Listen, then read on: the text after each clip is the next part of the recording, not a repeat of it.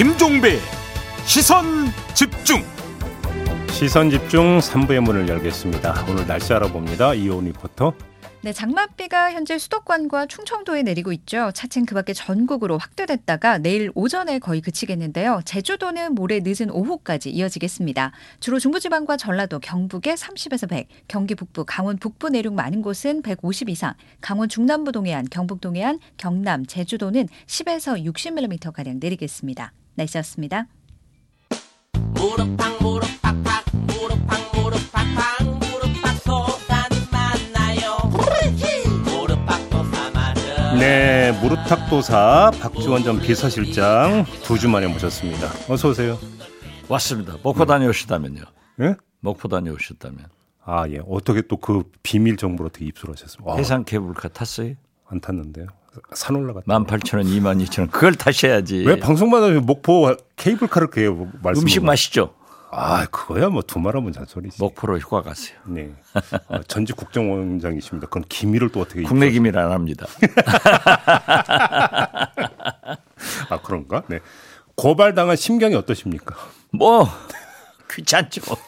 아, 그러나 귀찮은 괜찮을 거예요. 네. 근데 정리 좀 해주세요. 뭘로 고발당하신 거예요? 난 정확히? 모르겠어요. 도대체 이게 법치 국가입니까? 네.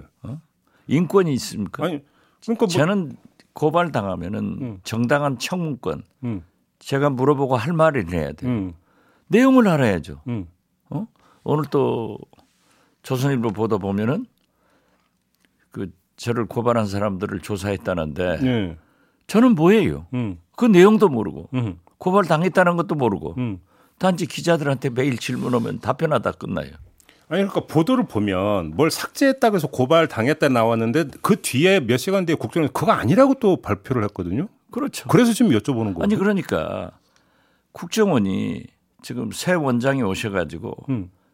국민들 걱정원 만들고 있어요. 어, 예. 국정원이 걱정원 됐어요.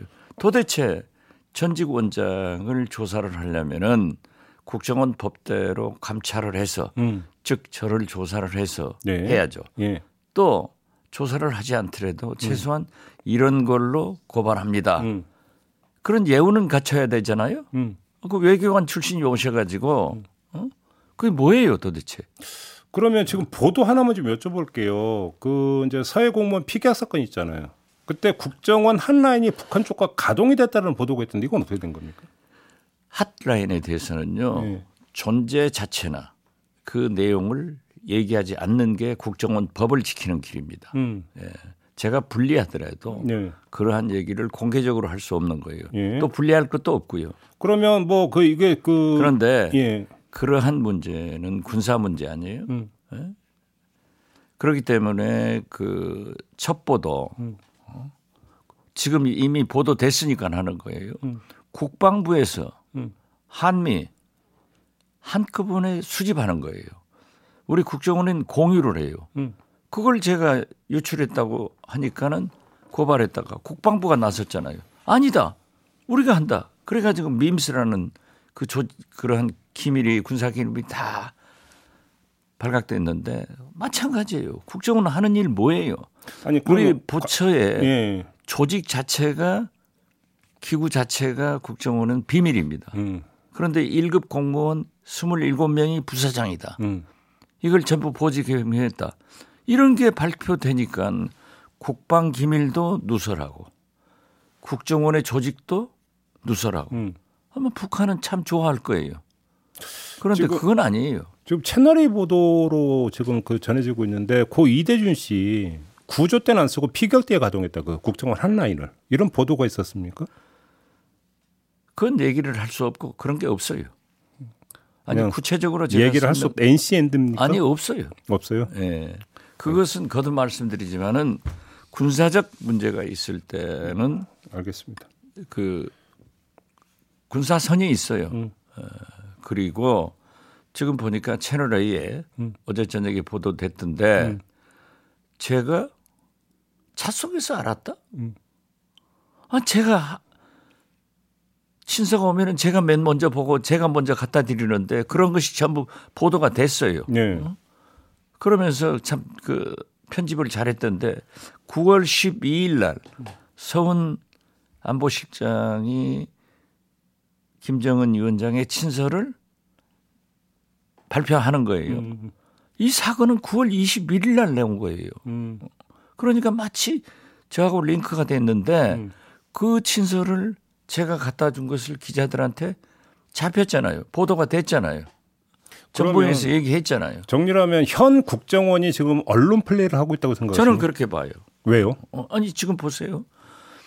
밈수라는 것도 이제 군사 기밀도 밝혀지면서 음. 국방부가 아니라고 하니까 음. 아니다. 보고서를 삭제했다. 음. 어? 그 보고서는 제가 삭제하지도 않았고 음. 삭제했으면은 국정원에 그대로 남아 있어요. 예. 음. 메인 서버에. 그러한 것을 또 얘기를 하는가 하면은 뭐 청와대 지시를 받아 가지고 했다. 음.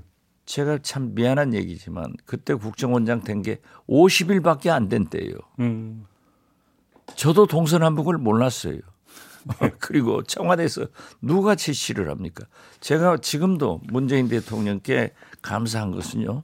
저를 국정원장 임명해서 2년간 음. 어떤 인사 지시도 없었고 어떤 업무 지시도 없었어요. 완전히 원장 책임하에 해라. 그리고 국회에서 좀 떠든 문제가 있었어요. 음. 그것도 저한테 하문하셔서 그건 대통령께서 아실 필요가 없습니다. 음. 아시면은 말씀 제가 보고를 드리면은 정쟁 중심에 섭니다. 음. 아 원장님이 알아서 하세요. 저를 저한테 그렇게 했어요. 전혀 없습니다. 알겠습니다. 어제 좀 귀찮기는 해도 괜찮을 거예요. 근데 귀찮은 게 아니라 많이 역정 내시는 것 같은데 지금. 아 지금 역정 냈죠. 아니 지금 지금 뭐예요? 알겠습니다. 이게 인권 국가입니까? 하나만 더 여쭤볼게요. 아니 법치를 그렇게 정치 위에 법치 있다고 지금 하는 윤석열 정부에서 음. 아 제가 피의자면은 네. 내용을 가르쳐 줘야 될 거 아니에요. 네. 저렇게 언론 플레이만 하면은 근데 저는 아니에요. 저는 국정원 사람 아니에요. 네. 어제 통일부가 예. 탈북어민 북송 사진과 경위를 공개한 거 보셨죠? 네 봤습니다. 그건 어떻게 평가하세요? 그러한 것은 제가 파악을 잘 못하고 있고 음. 잘제 업무가 아니었기 때문에 그때 뭐 어떻게 됐냐를 여쭤보는 게 아니라 예. 통일부가 그걸 공개한 건 어떻게 평가를 하세요? 공개한 것은 나는 왜 지금 음. 그러한 것을 공개를 하고 있는가라고 네. 하는 것은 저와 서훈 전 원장을 고발하는 맥락이 같다. 환경 조성령이다 이렇게 아, 보시면 그렇죠. 음. 어, 그래서 이 분위기를 잡아가지고 네. 두 국정원장을 소위 문재인 정부의 대북 정책 이러한 것을 골탕 먹여 가지고 음. 사정을 시작하려고 한다. 네. 저는 그렇게 받아들였고 예. 통일부의 공개 사진에 대해서는 음. 제가 언급할 그런 위치에 있지 않습니다. 알겠습니다. 관련해서 마지막 질문이 될 것 같은데요. 국민의힘 의원들이 이른바 박지원 방지법 발의한 거 들으셨죠? 뭐 국회는 그 여러 법안을 했으니까 이- 예. 그게 뭐냐면 아, 그 SNS나 방송 등을 통해서 국정원 관련 비밀을 공개를 하면 강력히 처벌하는 내용에 네. 그다음에 비밀 기준을 더 엄격히 그러니까 규정하는 내용인데 어떻게 받아들이세요? 처벌법이 있는데 네. 저는 지금 방금도 우리 말씀 저한테 물었잖아요.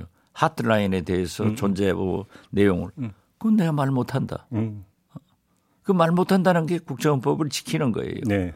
그런 걱정은 안 하셔도 된다. 알겠습니다. 근데 이건 저희도 이제 방송 모셨기 때문에 한번 여쭤보고 싶었던 부분인데 예. 전직 국정원장께서 이렇게 방송에 다수 출연하는 경우는 저도 전례를 본 적이 없거든요. 어, 떤 마음으로 이렇게 이제 방송 출연하고 계세요? 정치인이에요. 정치인이기 때문에. 예, 그렇죠. 음, 제가 한 달간 여러 가지를 하다가 음. 저는 정치를 떠나서 물고기가 물을 떠나서 살 수 없듯이 정치인으로 돌아간다. 오. 예. 아, 다시 물 속으로 이제 돌아온 것이다. 그렇죠. 이런, 음, 알겠습니다. 그럼 이제 정치 현안에 좀 여쭤볼게요. 예.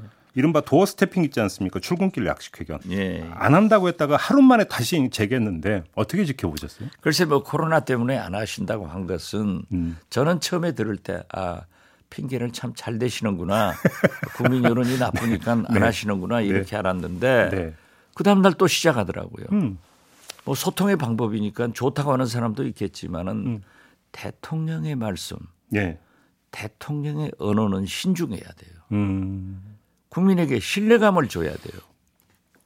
어제 안 한다겠다 오늘 시작해 버리면은 무신분립 공자님도 제일 중요한 게 음. 믿음을 줘야 된. 음. 그런데 오락가락 하는 거 아니에요? 너무 즉흥적이라고 보세요? 그렇죠. 음. 그럼 이런 즉흥적인 행보가 왜 이렇게 나온다고 생각하세요? 그건 대통령님께 물어야지. 아 인터뷰 저는 기, 회가 없어서 대통령님이 네. 아닙니다. 지금 보세요. 예. 청와대 대변인 역할이 없잖아요. 음. 대변인이 발표하는 거 봤어요? 음. 본변인이 다 말씀해 버리니까. 아 본변인입니까? 어, 대통령이 본변인이죠. 아 용어가 그렇게 정리가 되나요? 어, 그렇죠. 대신 대신 발표한다가 어, 대신. 발표하니까 대변인인데 지금 예. 대변인이 필요 없는 거예요. 예. 어? 그러니까 본변인이 북치고 장구치고 다 해버리잖아요. 어. 그런데 그래요? 아, 이제 대변인의 역할이 제가 대변인 출신 아니에요. 예. 역할이 이제 나오겠구나. 음. 강인선 대변인이 네. 참 훌륭합니다. 예. 칼럼도 잘 쓰고 음. 특히 이 국제 문제에 아주 탁월한 음. 그런 기자였는데 이제 역할이 나오는구나 했더니 다시 본변인이 등장하면은 대변인의 역할은 없는 거죠. 아. 도어 스태핑 할 때 옆에 서 있는 것이 예. 지금 어, 간밤에 불 꺼진 사안이 하나 있는데요. 지금 그 평산마을에서 욕설 시위 벌이고 있는 사람 중에 한 분이 이제 안정권 씨라는 분인데 이번에 이제 그 친누나도 같이 이제 약간 뭐 같이도 한 적도 있고 따로 한 적도 있는데 유튜브 채널을 운영을 했었는데 지난 대선 때 윤석열 선거 캠프에서 영상 편집 일을 했고 그 뒤에 소통관실로 채용이 됐다고 하거든요. 예, 예, 그랬더라고요. 이거에 대해서 대통령실에서는 어, 뭐 동생은 동생이고 누나는 누나지 왜 연좌제식으로 여- 접근하느냐 이런 식으로 좀 그 이야기를 했다고 하는데 어떻게 평가하십니까? 그 대통령실은 다 법대로 얘기하니까 예. 그건 맞는 말이에요. 예. 지금 연좌제가 없기 때문에 누나는 동생은 별도로 직업을 가질 수 있는데 어쩐지 국민은 참 끼리끼리 해먹는다. 예. 이게 말이 되는 거예요. 음. 그것 때문에 예. 지금 윤석열 대통령님의 지지도가 떨어지는 거예요. 음. 끼리끼리 때문에 아니 말이 됩니까? 음. 지인끼리, 음. 친척끼리, 음. 끼리끼리 음. 이게 말이 돼요? 예. 그러면은 음? 동생이 청와대에 있다든지 음. 누님이 있다든지 하면은 자제를 해줘야죠. 그렇게 하고 있으니까 뭐 음. 괜찮다. 괜찮죠 법적으로는. 예. 그러나 도덕적으로, 음. 상식적으로 예. 정치는 상식입니다. 음. 그 용납이 되겠어요? 음. 나는 처음에 딱 듣고 아 역시 끼리끼리 지인끼리 음. 친척끼리 음. 음. 잘도 하는구나 음, 음. 그렇게 느꼈습니다. 그러면 그 끼리끼리라고 하는 것이 문제 의식이 없어서 지금 발생하는 현상입니까? 왜 이런 현상이 자꾸 반복이 된다고 진단을 하세요? 문제 의식을 못 느끼겠죠. 아 왜냐하면 보세요? 윤석열 정부의 하나의 특징은 공과 사를 구분 못해요. 음. 거기에 있는 거 아니에요? 예. 그래서 제가 법을 잘하는 분은 오히려 공과 사를 더 확실하게 구분할 것 같은데 그게 아닌가요? 그 법치를 주장하기 때문에 음. 법적으로 괜찮다. 아 오히려 법이 그러니까 법으로는 허용이 되니까 그렇죠. 공과 사를 법을 기준으로 그러니까 네. 잔- 잰다 이건가요? 아, 그러니까 대통령님께서도 예. 육촌 동생 얘기를 하시면은 뭐 제 육촌 동생이지만 선거 때부터 같이 일해 보니까 참 능력이 있어서 제가 함께 일하고 있습니다. 하면 되는 거예요. 그 어, 그걸 갖다가 정치적 동, 동기라고. 동 지 아니 윤석열 대통령이 언제부터 정치했다고 정치적 동지가 있습니까? 아니 근데 가족 친척은 다 삶의 동지 아닌가요? 글쎄 모르겠어요. 그런 얘기 하다가는 잡혀가요. 아, 저요? 저, 저 고발 당하는 거 보세요. 아, 왜 무섭게 왜 그러세요 저한테? 저는 안 무서워요. 알겠습니다. 박지원의 입을 닫도록 잘하셔야지. 네. 왜 입을 열도록 자극을 합니까? 아 원인 제공을 계속 하고 있다. 민주당으로 좀 가보겠는데 무릎탁 도사님이시잖아요. 네. 촉을 좀 발동해 주셨으면 좋겠는데 어대명입니까 아니면 이변이 좀 나올 거라고 보십니까? 어떻게 보세요? 저는 지금 현재 네. 후보가 음, 97 세력 4분, 음.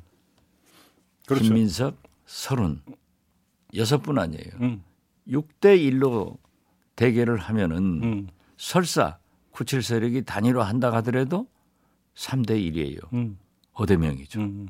어대명이다.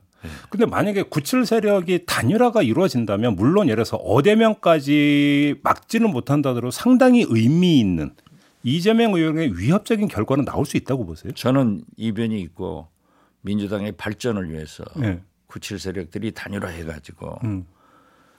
이재명 의원 후보에 음. 만약 이제 후보가 되면은 어떻게 민주당을 개혁 혁신할 것인가 음흠. 이런 공천은 어떻게 할 것인가 음. 총선은 어떻게 대비하실 건가 어떻게 대권은 치를 건가 이런 그 좀 비전을 음. 정책적으로 묶어줄 필요가 있죠. 음. 전행을 못하게 할수 음. 있는 그런 일을 하면은 음. 97 세력들이 성공한다. 저는 그렇게 생각합니다. 근데 97 주자들 같은 경우도 좀 당을 잘하는 사람들 같은 경우는 기반이나 후원 그룹이 다르기 때문에 단일화가 쉬, 쉬울까 이렇게 물음표를 찍는 분들도 꽤 있는 것 같은데. 정치라고 하는 것은 그렇게 따지면은 하나도 안 돼요. 곧 예. 빠져 죽을 것 같아도 타협에서 돌아오는 게 정치예요. 어. 근데 왜 원구성 타협은 그렇게 안 될까요? 원구성은 될 거예요. 뭐 되기야 되겠죠, 언젠가는. 하겠다 했는데 음. 저는 민주당에서 박홍근 원내대표가 법사위원장도 양보했고 여러 가지를 양보했으면은 음. 이제 권성동 직무대행 원내대표 막강한 권력을 가지고 있잖아요. 그분이 좀 양보를 해줘야 된다. 음. 저는 그렇게 봅니다. 그래야 협치가 되는 거예요. 오늘 아침에 조선일보 배성규 논설위원의 칼럼을 보니까 여러 가지 지적을 했는데 대통령이 야당과 좀 협치를 해라 음. 이런 얘기가 있더라고요. 음. 그 협치를 해 나가는 모습을 국회 개원부터 음. 국민의힘이 양보를 해 나가면은 국민이 다시 한번 지지를 할 수 있는 스타트가 된다, 출발이 된다. 저는 그렇게 봐요. 마지막으로 짧게 야당복이라고 하는 단어를 만들어낸 주인공이 바로 실장님 아니십니까? 그렇습니다. 지금 이런 얘기가 있더라고요. 어대명이 되면 윤석열 대통령은 야당복을 얻게 된다라고 주장하는 사람들이 있는 것 같은데 어떻게 보십니까? 저는 그렇게는 생각하지 않아요. 그래요? 예, 과연 이재명 당 대표가 돼서 음. 이재명 당 대표가 어떻게 접근하느냐 음. 이것이 문제이지 아직 접근을 어떻게 하는 것을 보지 않고 음. 야당복이 있다. 음. 아무리 무릎팍도사이도 그건 좀 빠릅니다. 좀 알겠습니다. 두고 보죠. 알겠습니다. 그건 나중에 다시 한번 예, 이야기. 그런데 윤석열 대통령은 여당 복도 없더라고요. 지금 대통령 선거 이겨가지고 저 싸우는 꼴이 음. 민주당은 싸워도 된다니까요. 본래 그러는 거니까. 알겠습니다. 그렇지만은 저 여당 이준석 어? 또뭐 대통령이 이 파벌 조성해서는 안 됩니다. 알겠습니다. 결국 뭐 친윤 그룹들하고 식사하고 이런 게 알려지고 그러면 단, 다른 의원들이 얼마나 화가 나겠어요. 마무리하겠습니다. 네. 다음 다다음 주를 기약하면서 마무리하죠. 고맙습니다. 예, 감사합니다. 무릎탁도사 박지원 전 실장과 함께 했습니다.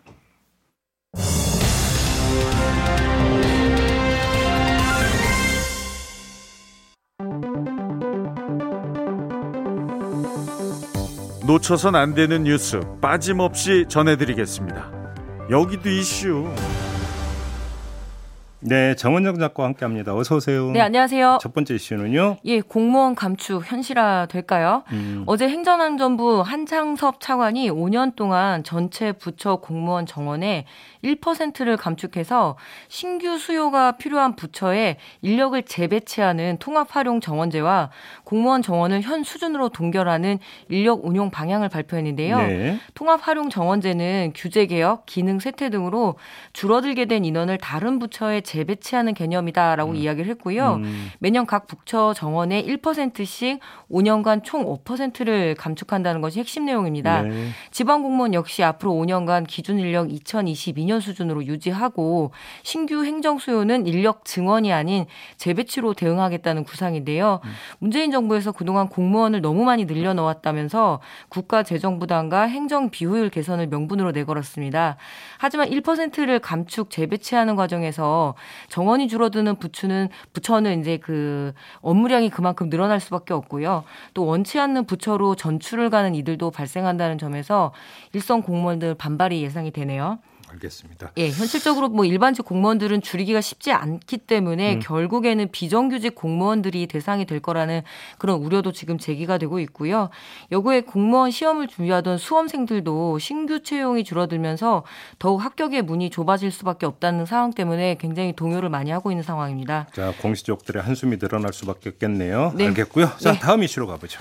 예, 횡재세를 내느니 석유값을 내리기로 결정을 한 것 같습니다. 음, JB타임에서 정유사들을 대상- 대상 으로 횡재세, 즉 초과 이득세를 걷어야 한다는 의견에 대한 한번 전해주셨잖아요. 네, 네, 네. 올라도 너무 오른 기름값에 국내 정유사도 눈치를 보기 시작한 것 같은데요. 국내 4대 정유사 중에서 SK에너지가 주유소에 공급하는 석유 제품의 공장 도가를 리터당 150원에서 160원까지 인하를 했습니다. 음, 휘발유는 전날보다 168원, 경유는 151원, 등유는 156원 내려서 어제부터 공급을 하겠다고 일선 주유소에 통보를 했는데요. 네. 어, 유리소, 유리세 인하폭이 그냥 굉장히 커졌기 때문에 리터당 반영이 되고요. 음, 이 소비자가가 반영이 되면은 휘발유는 약 57원 정도가 이제 그, 아, 죄송합니다. 이것보다 한 3배 가까운 금액을 한꺼번에 인하가 된 거죠. 지난번보다는. 음, 음, 음. 그래서 이번 주말쯤에 소비자 가격에 반영이 될 것 같은데요. 다른 지금 정유사들도 움직임을 보이고 있거든요. 네. 아무래도 이게 횡재세를 내느니 차라리 빨리 내리자 이런 거 아니었나 뭐 이런 얘기들을 좀 하고 있고요. 그래서 아 너무 괘씸하다 이런 반응들도 좀 있는데요. 네. 결국에는 이렇게 정유사들이 여론에 떠밀리고 눈치를 보면서 올리고 내리는 방식이 아무래도 한계가 있기 때문에 이번 참에 초과 이득세와 관련한 치열한 토론이 필요해 보이네요. 그러게요. 네. 자, 마지막 이슈 가보죠. 예, 깨진 소주병 위로 빛난 시민 의식 전해드리겠습니다. 네, 네. 오랜만에 훈훈한 이슈 한번 전해드리겠는데요. 음. 인천의 한 도로를 달리던 화물차에서 소주병 수백 개가 쏟아져서 깨지는 사고가 발생을 했습니다. 음. 이때 시민들이 힘을 모아서 이 소주병을 주워서 현장은 30분 만에 말끔하게 오. 정리가 됐다는 소식이 어제 전해졌는데요. 예, 예. 또 이런 장면 자꾸 반복해서 보게 되잖아요. 기분이 좋아져서요. 음. 예, 인천 논영 경찰서에 따르면은 지난 11일 오후 2시경 인천 남동구 만수 동에서 1톤 화물차가 좌회전을 하다가 진칸에 실려, 실려 있던 소주 박스가 도로 위로 쏟아졌고. 여기에 신고를 들어 신고가 들어왔는데 시민들이 모여서 하나 둘씩 치우기 치우면서 30분 만에 도로가 완벽하게 정리가 됐다라고 합니다. 빛나는 시민 의식이네요. 예, 뭐 음. 덕분에 차량 정체나 2차 사고 등을 막을 수 있었다고 하는데요. 음. 최근에는 뭐 춘천에서 소주병이 아니라 맥주병으로만 바뀌었던 이런 비슷한 일이 있었고 음흠. 종종 이런 소식을 듣게 됩니다. 예. 정말 한국 시민들의 높은 시민의식 다시 한번 칭찬을 하고 싶고요. 음. 그에 앞서서 화물차 운전하시는 분들 상황은 어렵지만 너무 적재가 부실하게 된 경우가 많습니다.